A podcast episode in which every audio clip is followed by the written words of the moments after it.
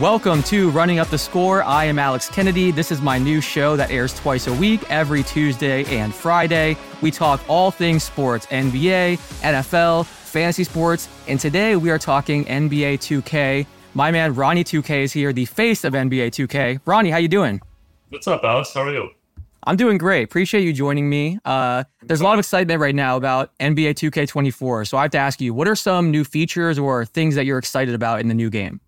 I mean, there's a lot. Uh, it's really packed in there. Uh, I guess it starts with uh, crossplay. You know, being able to play Xbox, PlayStation uh, against each other. Um, it's just taking competition to a whole nother level. I think we're just scratching the surface on what that means to like comp players, and it's really fun to see. Um, then you know the Mamba moments, obviously like celebrating the legacy of, of Kobe and you know everything that he meant to gaming and celebrate you know some of the, the best ones um, uh, pro play with the, all the new gameplay features, um, and how it's so realistic. We're really taking real life gameplay footage and translating it for the game, which is super dope. Um, and then finally, you know, like uh, the, the city's taken another like huge step up the visuals with the the rise and the elite like two affiliations. Like the game has something for everyone, and like that's what's really you know like made it successful. Like you can go in there and play single player. You can run a team with, you know, my NBA and, um, or you can go try to live the life of a basketball player with, with, you know, career in the city. So we really try to like uh, entertain our fans in any way that we can. You've now worked at 2K Games for 15 years. I love those videos that show how much the graphics have changed from like the first games to now. It's pretty crazy. But since yeah. you've been behind the scenes over that, you know, time, how much has the game improved since you joined the company to now? I mean, it's it's imp- it's it's a night and day different game, right? Even the way that it's built, right? Like we used to build it for quick game, and you know the Rockets versus Lakers. Now it's really built for uh, my career and letting you live out the whole life of a basketball player. Um, graphically, obviously, like the fidelity, the aesthetics.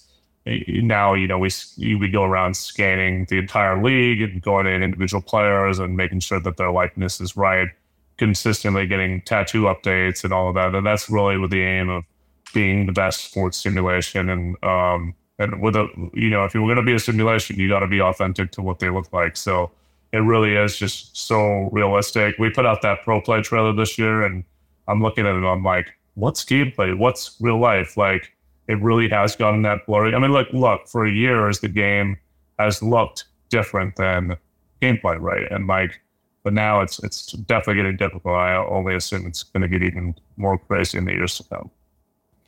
15 years ago, if you had told yourself or someone had told you you'd be in this position where you're the face of NBA 2K, you're being invited to NBA players' weddings, you have millions of followers. I mean, what would you have said when you joined 2K Games? Did any of this seem possible, or you know, how did this all come about? I guess, and no, what would you have said back then? Definitely not. I mean, it wasn't ever really the plan either. You know, like I just was this super fan of the game, and I wanted to give uh, the voice of the fan to the to the fans. So you know, being able to jump on forums originally, and then Twitter and the various social media. Um, it was really just like to show my love for the game and be a personality and have fun with fans, talking about real life basketball and everything that went with it. And, but just as the game grew culturally, as the game invested in their own superstars, you know, like it just became apparent that like content was king and we needed someone that was thinking about content and driving that and you know like that allows me to an avenue of my own which is to like put out content that like people appreciate and is very about basketball and being a fan of 2k and yeah 15 years 15 i mean i'm almost at 16 i'll be at 16 in, in march. Uh, it's it's pretty it's pretty insane uh the that here we are you know um but it really speaks to like how much our game has grown and how important it is to our fans and um, what it means to the community and and philanthropic and all of that stuff. Like it's given us a lot of swim lanes to like really show our love for basketball and and put it out there. And obviously, you know, my love for basketball is shown from that as well. So it's been very exciting. Victor Wembanyama might be the most hyped up rookie in that 15 year span since you started working there. When there's a rookie that's as highly anticipated as a Wemby that everyone's talking about, you know, how tough is it to find a rating for that player and figure out, okay, how is this guy going to compare to not only the stars in today's NBA, but also the legends, which I know adds another little, you know, Yeah. uh, a challenge. How did you guys figure that out? And I know there's a lot of conversation about Wembanyama's rating, but kind of what, what went into that process? Yeah, I mean, he is the most uh, like hyped rookie since LeBron. So yes, he is the most hyped rookie since I've been at 2K. Um, Zion notwithstanding. Um, I you know like there's a lot of a, a lot of video that we have of of Wemby and you know getting to watch him compete on the international level and seeing that, but like ultimately like it's still not on the NBA court. And summer league we got a some very small sample size, two games that were actually dramatically different from each other. Um, you know, like, w- but we we believe obviously with an 84, the highest rated rookie that we've had, and uh, it, since the rating schedule, uh, rating system changed, like you mentioned, it's now not just um, against today's players, against all time. So an 84 is a very very bold stance, and you know, we are are firm believers, and um, you know, his skill set is really transcendent, and it's um, it's it, he is a video game guy. So like, let's see if it uh, translates to the court and our our belief in him, um, you know, plays out. We- really think that he's going to be really good for a long time. Over the years, you and I have talked a little bit about, you know, what goes into a player's rating. And for people that may have missed our past interviews, can you kind of break down how you guys determine each player's rating? And I know it's a, I think people don't understand all the work that goes into it. Can you kind of Yeah. share that process? Yeah, it's not just a number, right? Like it's not just a number that's spit out. It's it's a formula. Uh, Mike Stauffer and his team do a tremendous job, like um, uh, putting together the formulas and like uh, ultimately the result. Now, some of the things the NBA player can obviously control, which are you know the on the court shooting percentages and and if you extend your game to past three points and so on and so forth. Some of the stuff is a little bit more.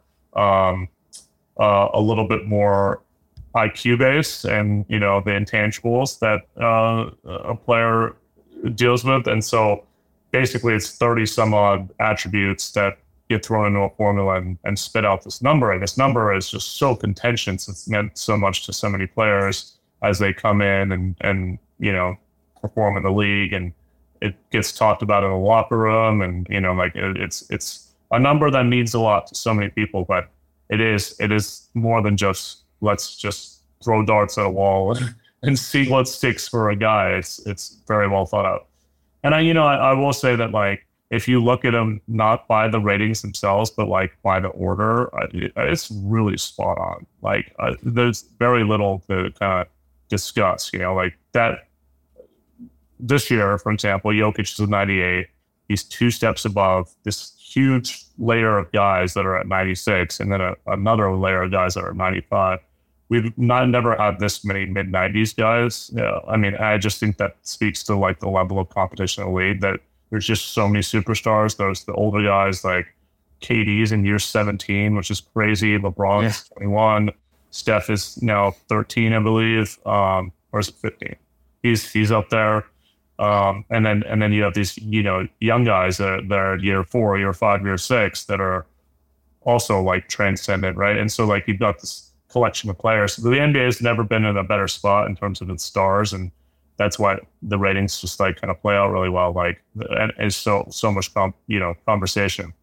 Um, yeah, You mentioned that you know players talk about this in the locker room. A couple years ago, I did a story about this where I talked to a bunch of different NBA players, and you know they said that they get texts from their buddies back home like, "Hey, how are you lower than so and so?" Or they talk about you know how they look, like, "Oh, I should be bulked up more." I always love hearing your stories about how players react to their rating. Um, and I mentioned earlier, you know, going to NBA players' weddings. You've told me the story about going to Wes Matthews' wedding, and you end up, you know, was on the mic. It's, Harrison Barnes' wedding. Or Wes oh, Harrison Barnes. I'm sorry, Yeah. talking about Matthews Wes is Matthews' rating. Yeah, yeah. Can you can you reshare that story first of all? That's an amazing one. I have to I, for people that may have missed that. I want you to share that.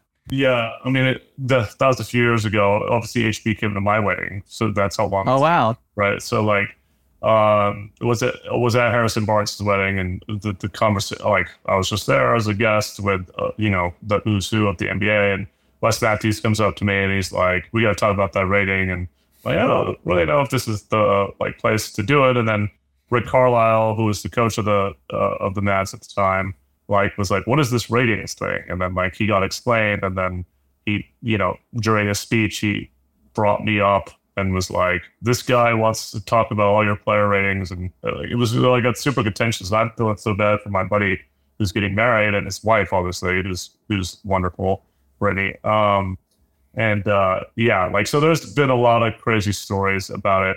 There were less this year, which was kind of funny. Um, obviously, last year was crazy with between KD and Clay, and, you know, and and A'ja in the middle of the night. That was pretty nuts. Um, you know, but again, I, to your point, Alex, like it is another place where these guys can compete, right? Like not only are they competing on the floor, they're they're they are competing in the locker room for clout and you know who is the best player at their position. So ultimately, like they all want to be the best, and they they got here because they're hyper competitive, and you know then you know being compared to their peers, the best way to do that is a is a video game rating. So I I get it from that standpoint, but the funny thing is, it's it's not as important as an all NBA team, but like for some reason these guys like treat them on the same level. You know, an all NBA team can get you a super max and get you paid, you know, a hundred million dollars extra. 2K's rating can't really do that, but uh, yeah, they need uh, those bragging rights. But they care just as much, which is which is pretty awesome. Now, I'm curious. Uh, do you feel younger players care more because they grew up playing the game? I guess now the game's been around so long that even the veterans, the older players have been playing it their entire lives too. I yeah, I guess pretty much everyone has now. But yeah. what do you do? You see younger players caring more than older players just because I guess when you're younger too, it's you care more about endorsements and some of these things. You know, I guess who's the group that you see cares most about their rating or their appearance in the game? I mean, again, see? I think that I think it's everyone now because you know the older guys that didn't play our game when they were kids have obviously aged out of the league, but all the older guys in the league now, like all the vets, definitely played our game um, and have for years, right? Like LeBron, KD, they they all play and still play actually. So, um, you know, I, I, I do think that they care, but I think after a few years, you get an understanding that like we don't have very many 99s. So what are you competing for? So I think there's a little right. bit. I think for a, a rookie or first couple years, you're definitely concerned about it because it's it's uh, where do you stand initially? How high do you go? I mean, it's crazy now to look at it, but like Luka Doncic was a 59 in our in our game at one point. I know it wasn't NBA 2K; it was you know the uh, college hoops, but um, he was a 59 at one point. Giannis was a 67 in his first year in the game. You know, like and these yeah. those, are, those are two of the favorites for MVP. You know, th- th- this year. So it really speaks to the opportunity that these players have to take their career and skyrocket that 2K rating at the same time. Speaking of how things have changed, you know, over the last 15 years, now we see a ton of streamers play NBA 2K, even NBA players. You got Devin Booker, Tyrese Halliburton, Paul George. These guys are streaming 2K. How has that helped 2K's popularity and sales? Not only having streamers uh, in this huge community online, but also players streaming for their fans. Well, you know, I think that the story about me kind of relates actually. Like, you know, uh, people trust people.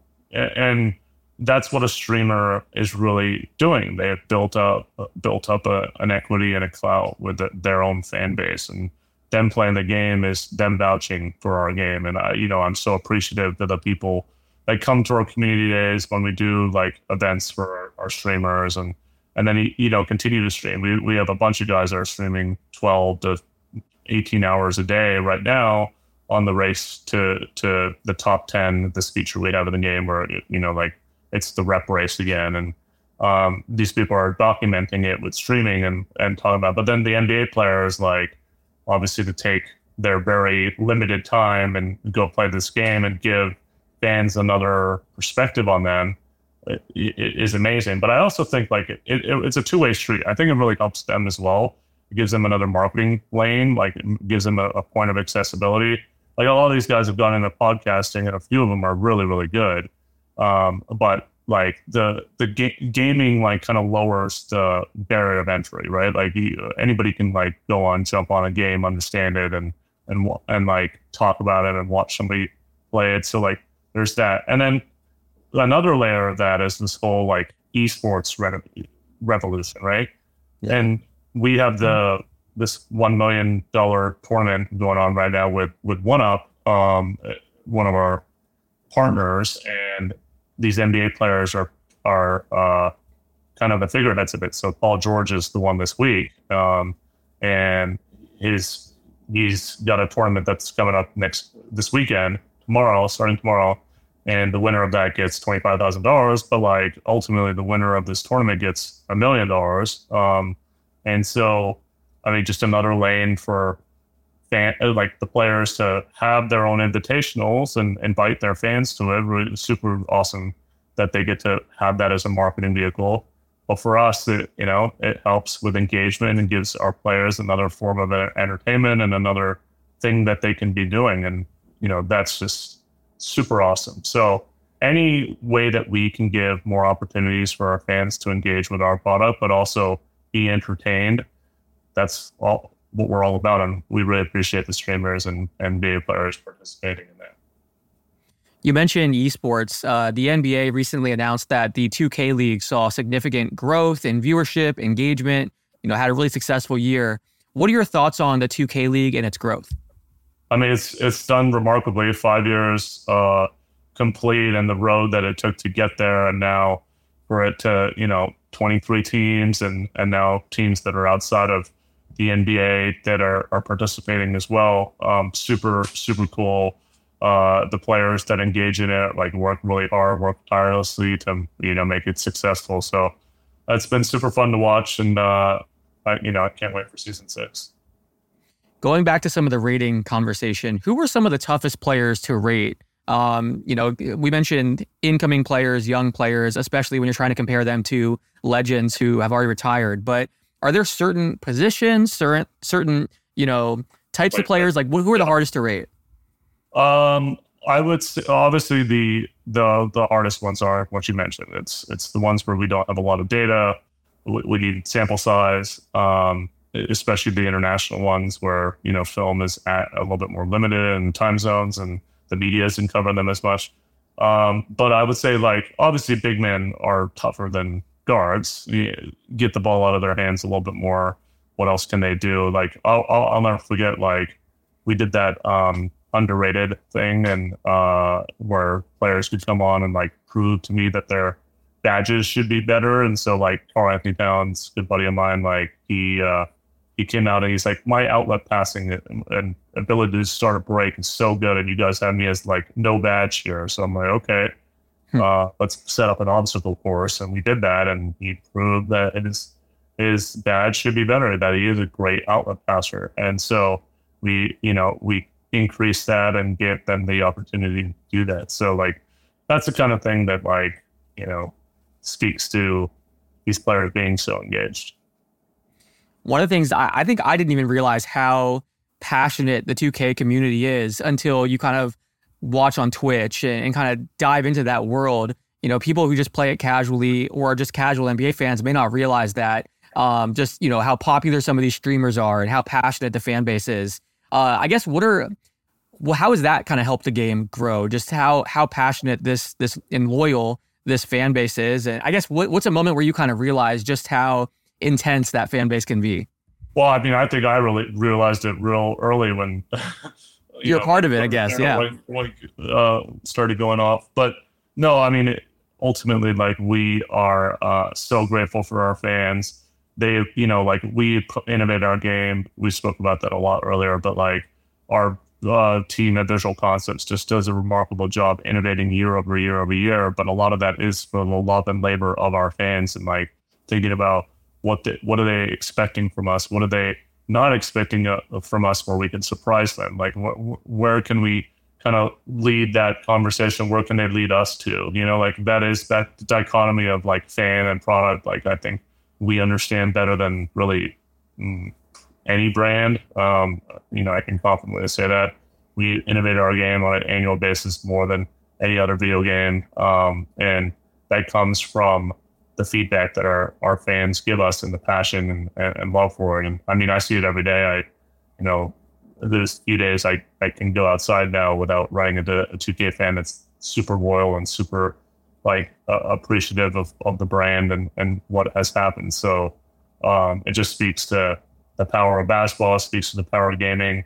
Um, and you know, we're just we're so fortunate to have um, great fans. I feel like you're living the dream for a lot of these fans. They would love to work in video games, work in their favorite video game. What would be advice for someone that you have that wants to work in the video game space or have a job that's somewhat similar to yours? Well, somewhat similar to mine is uh, I, I definitely like am not something that I'm not. Like I really do act like myself o- online, and I know that sounds really basic and simple, but there's an authenticity thing, you know, like especially as content creation has and like being an influencer has become a like you know coveted position. It's like these guys work hard. They're putting themselves out there. They're trusting their community. Um, they they are like really leaning into their own authentic selves and then you know showcasing that. It sounds easy. It's not. And like you you got to work hard you got to be authentic. And, and, if you're funny, be funny. If you're not funny, don't try to be funny, right? Like be the content that you are. And um, so that's really the big thing. And, you know, technology changes, trends change, all of that. You have to re educate. You have to like continue to learn. The, the learning never really stops. And like, um, you know, I, new new uh, social medias begin like BeReal. I'm like learning about BeReal. I think I'd have to learn, right? So like, but you have to, you have to be on top of it and and put yourself. It's a career, right? Like you have to give it your all and and learn. And um, that's the advice that I would have is continue to re-educate and continue to be yourself. And last question for you: What do you think is the future of 2K? The future of video games in general? You know, there's a there's a lot of new technologies popping up and, and things like that. Uh, what do you think we'll see in this you know franchise going forward, and then just in, in video games in general?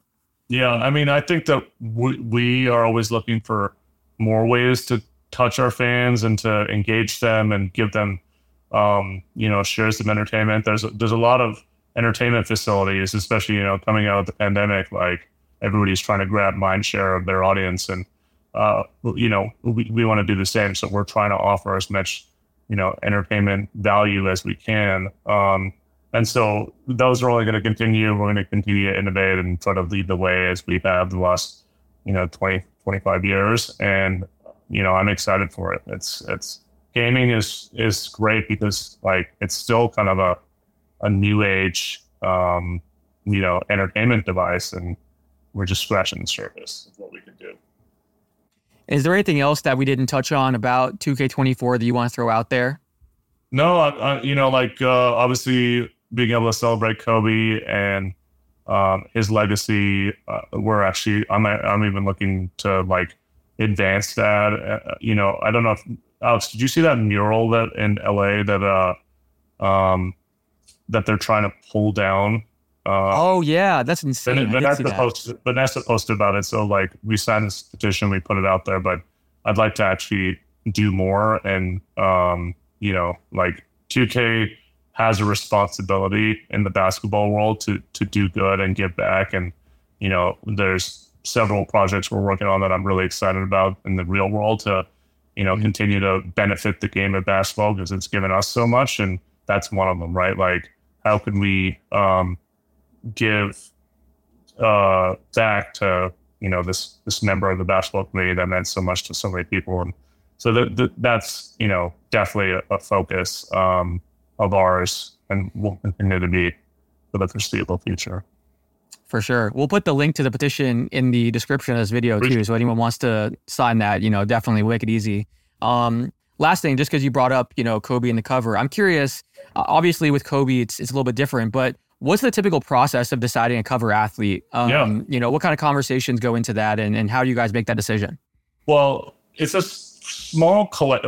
Well, certain years it's been different, right? Like we've done a variety of things, but for the most part, it's a small collection of people that think about it because it is a small collection of people that are, you know, like candidates really, right? Like, mm-hmm. um, and the, the cover means so much. It is like the, the, the real big endorsement that a, a, any NBA player is really looking forward to. I just um, I have this interview coming out with Trae Young um, in a couple weeks where we talked about that, um, like what a cover means is like a, a, an exclamation point in a career for an NBA player. And so, yeah, you know, but um, I would say like what we kind of try to think about are uh, do they play the game for sure? Like, can they speak confidently about 2K, not just the NBA? Um, do they have something that connects with our marketing campaign that year and the story that we're trying to tell with the game and you know with our general marketing? And then are they generally on some sort of trajectory upwards? Like, well, if you look at the at the covers, like we don't have a cover curse, right? Like our guys are consistently in the conversation for MVP and final champions and all of that stuff. So um, that's that's what we're looking for is is you know playing at the highest level but trending upwards. And you know but, definitely it starts with being a fan first. Awesome. Well ronnie thanks so much for your time man. It's always fun picking your brain. Uh thanks so much. Yeah appreciate you alex. Anytime. Everyone, make sure you guys pick up NBA 2K24 if you haven't already. Make sure you guys follow Ronnie across all of his socials and stay tuned for my interview with Shawn Marion. In a moment, we will be joined by four time NBA All Star and NBA champion Shawn Marion. But first, I want to thank our presenting sponsor, PrizePicks. If you haven't played daily fantasy sports on PrizePicks, you are missing out. Here's how it works you pick two to six players and pick whether they'll score more or less points than their prize pick projection. If you're right, you win big. You can win 25 times your money on any entry. PrizePicks offers projections on every sport NFL, NBA, MLB, NHL, PGA, college football, college basketball, soccer, WNBA, esports, NASCAR, tennis, MMA, boxing, disc golf, overseas basketball, cricket, and more. You can mix and match players from different sports, so you could have LeBron James and Patrick Mahomes in the same entry. If you download PrizePicks today and use the promo code RUNNING, R U N N I N G, They'll match 100% of your deposit up to $100. That's the promo code RUNNING, R U N N I N G, for a 100% deposit match up to $100. It takes less than 60 seconds to build a lineup. And right now, I'm going to show you just how easy it is to build a lineup. Let's go ahead and do that right now. I'm going to go ahead and pick Calvin Ridley, more than 53.5 receiving yards. And then let's go Nico Collins, more than 59.5 receiving yards. Let's do a $20 entry, place entry. Just like that, I am entered and I am good to go. It's that easy to play on prize picks. Go ahead and give it a try. Use that code running for a 100% deposit match up to $100. Now let's get to our interview with Shawn Marion. So, Shawn, you're currently in Abu Dhabi for the Mavs Wolves preseason games, hosting a basketball clinic. You just judged a dunk contest. Uh, how's your trip going, and what's been the experience? Uh, what's the experience been like over there? The trip is going amazing. You know, uh, this is this is a new culture I've never experienced, never been, uh, never been here. You know, uh, we a, a, different part of the world right now, and uh, I mean, I can tell you this: uh, this is some place I will definitely be coming back to, and uh, this this is truly awesome. How passionate are the basketball fans over there? you know what, they're very passionate about it because I just had a meeting, uh, just came from an office visit, and he had I think 250 employees, but it was 16 different uh, languages, and everybody spoke 16 different languages there. So like, I tell you how diverse it is here, and uh, they really they really problem solving that here, and uh, it's, it's pretty it's pretty amazing. The NBA's made globalization a priority for some time now. Uh, from when you were playing to now, do you see a big difference in just the worldwide popularity and international support of the NBA? Um, yes. I mean, I think as you as you look at the uh, the lay of the land right now, you know, NBA is I mean, basketball is is, is, is a global sport, but the way the NBA has been able to grow it is they take it to to other levels because they they're starting academy academies and, and having clinics all around the world, and they just that that helps to grow even faster. Of course, TV and content now, with social media does does it as well, but the, the, the level is growing right now too is is is, is unheard of. So the Suns recently announced that they're going to retire your jersey. Congratulations! Uh, how you. did you how did you find out that news, and what's going through your head? What's your reaction when you get that great news? Well, you know, um, man, Matt, I'm gonna be, be very honest and candid. Matt called me as soon as he took ownership of the team, and uh, he was like, "I'm I'm not doing something that should have been done already. I'm to take care of you and uh, reward you with retiring your jersey, and um, I'm in my word, and I'm going to do." That's exactly what he said. He did. Yeah. I feel like Matt, Suns fans are so excited about Matt, understandably so. He's winning over fans by spending money, making games more accessible, you know, honoring former players like yourself, building a new state of the art facility. What, what do you think of that and the fresh start uh, that the, the Suns have from an ownership perspective? Man, you know, I, I, I love it, man. You know, uh, you know, uh, I got a chance to see a practice facility that's literally probably not too far from my place that I have in Phoenix still. Uh, that uh, I ain't been able to see or been. I ain't feel like I feel that feel uh, like a like a weight lifted off my shoulders to a certain degree. You know, he making it, he making the transition so easy and just like he wants he wants all the players who who paved the way and set the, the foundations for for the Suns organization and help build that that uh, that team what the city loves and admires. And he just he just want he want everybody to be a part of it, man. And uh, I, I love it. I think it's awesome, and uh, he's doing some amazing things out there.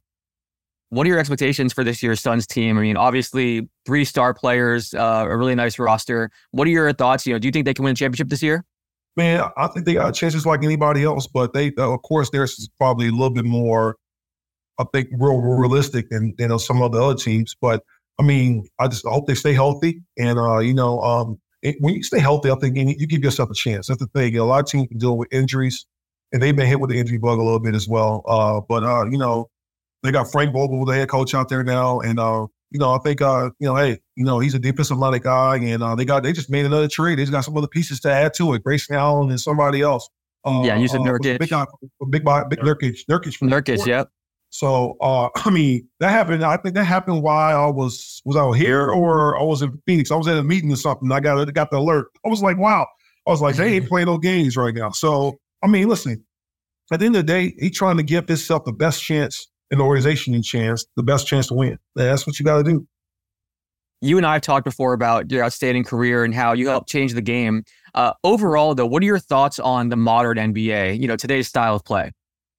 I mean, listen, uh, it's it's running gun. It's feast of famine right now. I think uh, you know we did set the foundation for what it is. It's almost like so much positionless basketball being played uh, that is is dynamic and it's uh, and this you're seeing the transition of that. But when we started back in, uh, you know, seeing in the Phoenix days of the seven seconds or less, what you would call uh, era, but that, that's what we started, and it's that's what it is right now. And I don't, I don't see it going back to to a, a two man two man game ever again. One of my favorite big two mean two mean two mean two big men. Yeah, two yeah. traditional bigs. One yeah. of my favorite changes was there was like a one year shift where everyone went from well, having a defined position and like being called a tweener was so bad. And then yeah. like the next year at the combine, every single player is saying they're positionless and they don't have a specific position. Being in the league around that time when that shift happened, you know, what was the, what was your reaction? I mean, because you're someone that could play multiple positions. You're guarding Shaq and playing the five at times. You know, yeah. did you kind of experience that from within the league as well and just see that shift yourself? So so we started, and I did see it. But the thing is, though, people can say that, but I don't mean they are. You know, uh, to be a two way player in this way in this league is very rare. But to be a positionless player is even rare. You know what I'm saying? Yeah. So your guy can go out there can guard one through five and, and, and do it, willingly do it. It's, it's, a big difference. A lot of guys probably could do it, but they don't do it. You know? Yeah. So uh, I mean, right now we're like I said, you playing we're playing um positionless basketball because everybody's switching everything. Except most guys don't really post up anymore either. It's all it's all face face up game and jumpers. So um, it's it's easy to just jump into that narrative and bandwagon. But if you look at the game as a whole, though, you know it's more of a guard heavy game now than it was prior to when we did go make that transition. So uh, it's just been a shift in the bigs now. Are a lot of bigs now don't post up anymore. They're face up players. So um, that's that's the evolution of the game. A few years ago, I asked you if there was anyone in the current NBA that reminded you of yourself, and I think you said Kawhi Leonard, maybe a little bit of Paul George. Um, yeah. Is there anyone now that you still, you know, now there's been three or four more draft classes since then? Yeah, is yeah. there anyone now, or are, there, are those still the main guys? Uh, I'm probably still the main guys because you know um, they're still uh, currently really doing it very very effective right now. You know, I hmm. think uh, you know, we got some younger guys right now, but uh, uh, we we we ain't seen them blossom just yet. You know, so we got some guys tweaking and peeking out the window just a little bit right now. We we ain't seen them reach that next plateau yet. So, uh, but no, that was that's, that's pretty much consistent. Yeah. you and I have done some NBA watch parties together on Clubhouse back in the day with the NBA. Mm-hmm. I love when you hop on Twitter Spaces too. That video of you educating fans on like your career and your resume is a classic. Yeah. It was so entertaining. I have to ask, have you ever thought about doing a podcast or anything like that? Because I, I can listen to you talk basketball all day. It's so much fun. Well, Al, it's funny you say that. You know, I actually I actually had podcasts with one of my guys in, in Dallas first. So I was one of the first guys to ever do it. I, oh wow! Just I just didn't do it. Uh, we just didn't do it and promote it and do all that stuff. It was it was something we did in the Mavs organization, like kind of kind of early on, like way before everybody started getting to the podcast. And uh, the good thing is, it was great. But you know, the thing is, podcast. You know, you're you in order unless you got a like a set thing, you you, you got to create content all the time. And I was so busy or focused on trying to be a father first yeah. That was my lane. And then I, you know, I, I dabbled and dabbled in TV a little bit, thought about doing some broadcasting work. But like I said, my my priority shifted because I, you know, I really became a, a I'm a hands I'm a hands-on father. So like, yeah, and, I, and doing that stuff, I couldn't I couldn't do it in Dallas because that was that was the, the situation. But I thought about reopening that tool, maybe that window, because you know I do have a different side of the game that I like to talk about because I'm, I'm I know the narratives get created easily for the media, and we we consume and we digest them, and it becomes a thought part, part of our thought process of that player, of that team, or whatever it is. But when you hear from a guy, and I, I was talking this with one of my friends, I was telling him like, yo, you know, I was like, you know, it's easy for a player uh, to say I can do this or do that, but what kind of player were you though? Because it's it's hard to tell a point guard or to tell a big how to guard big, when a point guard can't guard big or big guard, or vice versa. So when I say it, I guarded all up. Yeah. I did it all up. And I didn't just do it for no quarter or, you know what I'm saying, half quarter. I did it for full games. So when I sit there and I tell people that, I was like, people be like, man, you know, I never thought about it from that standpoint. I was like, yo, I actually did this. You know what I'm mm-hmm. saying? Like, it's easy for somebody to say, I can guard somebody. Oh, I can, I'm a two way player. I can guard this player. I'm like, can you do it for a full game, though? I'm the only person ever to do it for full games. Yeah. Yeah, and you have so much experience. You know, you can say you've guarded so many different guys. You've experienced pretty much everything, and you have the passion for the game.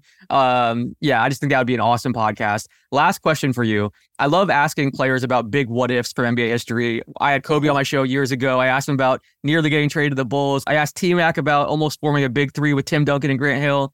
There was a report years ago that you almost were traded to Boston. Kevin Garnett was almost traded to Phoenix, and picks went to Minnesota. Is that true? And, you know, can you tell that story? It's true. And uh, Phoenix wasn't going to do the deal. Mm-hmm. They they think it was uh, a deal because what will happen is you would change your style of play instantly because we're two different type of players. So, and they, they, they didn't want it. Uh, and then at the time, I think Boston had because that's what I said. Because KG was in, in Minnesota at the time, you know, what I'm saying yeah. before yeah. So they, I would I would have went to Boston. He would came there, but like and at the time, Boston was losing too. There, I think they had a losing record at that time. You know, yeah. I was like, oh, but I mean, we have no control over that. So right. the thing is, it was crazy. Some of the rumors that come out about trades are actually true. Mm-hmm. But the question is, both sides have to agree to it. So people can throw out deals all the time. People, you yeah, how serious were the talks? There's plenty of hypotheticals out there. Well, so yeah. like this morning, you want to hear uh, on Troll's true story.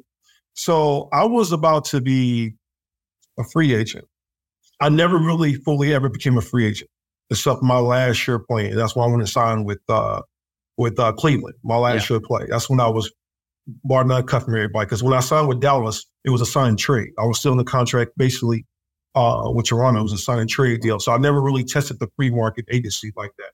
And um, so uh, what happened was uh, I was about to be a free agent. Uh, I was about to be something. It was a, it was a trade. Kobe had called and it was something dealing with if it was true. That's around that time with the rumors with the K- KG stuff, and it was like, uh, like, are you really, if you really gonna go out in this market, or or it's a possibility I want you to come to LA? Wow. So we was texting, and he was like, "Yo, I was it, it ain't happen because they didn't have the money to pay me." You know what I'm saying? Right. It was very, very, you know, but uh, that was a story that people don't know about a lot. I always find stuff so interesting, just thinking how that could change NBA history. Like you in a Lakers uniform or a Celtics uniform, KG in oh, Phoenix. Like uh, it's, it was a crazy. lot of situations out there that was, uh, you know, openly uh, open a little bit. It was it was pretty fun though, man. You know, I think uh, when you look at the business of the NBA, man, in the whole, man, you know, uh, optimism of, of what could possibly be is, is is what makes it that much dynamic, though. You know, and uh, even with the trade this went down with uh, Damian Lillard, everybody, Paul Pierce actually, it's funny, he actually predicted that. He did July, call that in July. He said, "If I'm Dame, I'm trying to get, I will try to get to Milwaukee." So I saw that. Yep. I, I it's funny he said that, but I mean, I can see it, but I don't. Do I think they better? They lost a lot for that trade. You know, um, Grayson Allen was a great player for Milwaukee. You know, uh, Holiday. Yeah, that's a great pickup for Phoenix. no, he's a hell of he's a great player, dude. Yeah. Like he does a lot of small stuff. He's a very tough guy. I like him. There's something about him I like. I like the ones that Duke, that little rough, rugged side to him. But yeah. he's he's one of those guys that hit shots. You know, he gonna play defense. He could he compete. He, he actually a lot better than people give him credit for. He he ain't got a chance really to showcase his skills, but he can play. And yeah. uh, if the Heat they were they able to use him the right way, he can help them.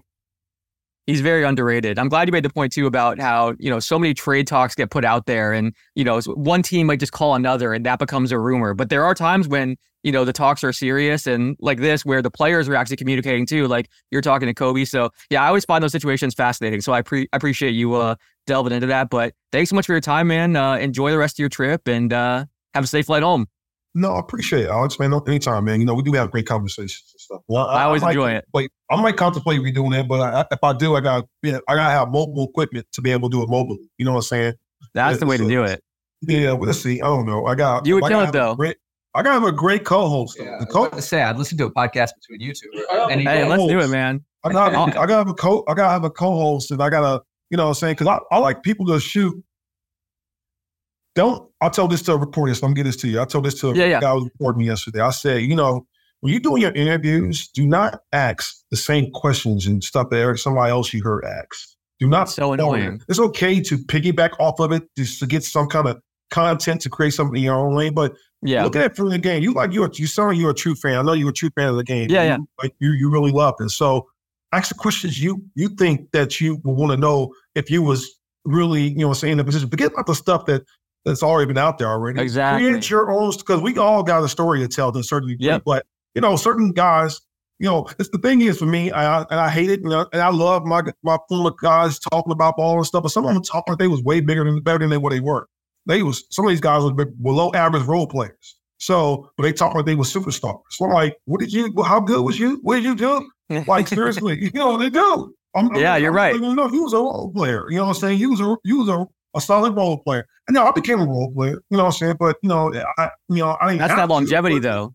Yeah, uh, you had your you, know, you had four all star years. longevity you know? to consider you gotta sacrifice to win. That's the biggest thing. You know, I, I could have easily averaged such and such, but I was like, no. They don't need me to do that. I don't have to do that. If we can win and meet average in 16, 17 points, I'm cool with that.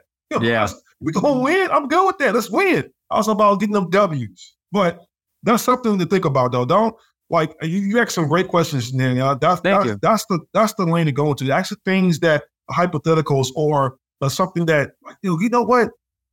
He was pretty good at this. Now, how, how, did you how did you pick up on that, or it was something out that you do differently than everybody else do? What what is that? This there's, there's some different the different questions, not the same questions we can repetitively ask the same questions time and time again. And I can't imagine how annoying that is. It sucks. I'm, I'm yeah. Honest, it sucks. I hate it. I can't imagine.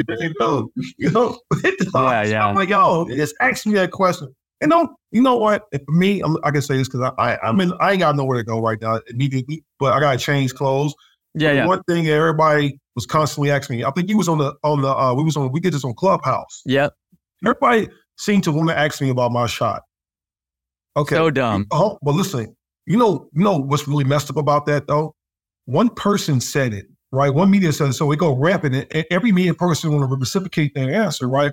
Whether mm. whether I like it or not, or whether I enjoy it or not. The funny thing is though, okay, I, I did so much on the floor, but you want to focus on something that nobody talks about. Nobody, don't, don't nobody talk about anybody in the leadership. Nobody in the leadership the same. So why would you even remotely do that? But yeah, somebody else did it, and I found out, like, being, I'm an owner now. So I, I figure out the narratives and lanes that people go into. So I, I, I took it as a, uh, uh, I was I was pissed off, but now I I, I respond no problem at all. But I'm just like, okay, then nobody should say, okay, let's do this next. But it's like, why would you talk about that? You want you want to talk about my shot, but you want to talk about I just had 25 and 15. and, and shot 39% from you three one year. You want to discredit me on what I did on the floor just to talk about my shot. And I, I got it. I, I, totally understand. There's certain lanes and narratives when they want to be pushed. I, I totally get it. I'm an owner now. So I see exactly what the lane you want to as far as product placement and marketing strategies. I know yeah. how it works, but but I don't know who controls it. So like, mm-hmm. you know, mm-hmm. being on this side of the business side of it, I know how things work, but it's all good though. It's all love though. Thank you though.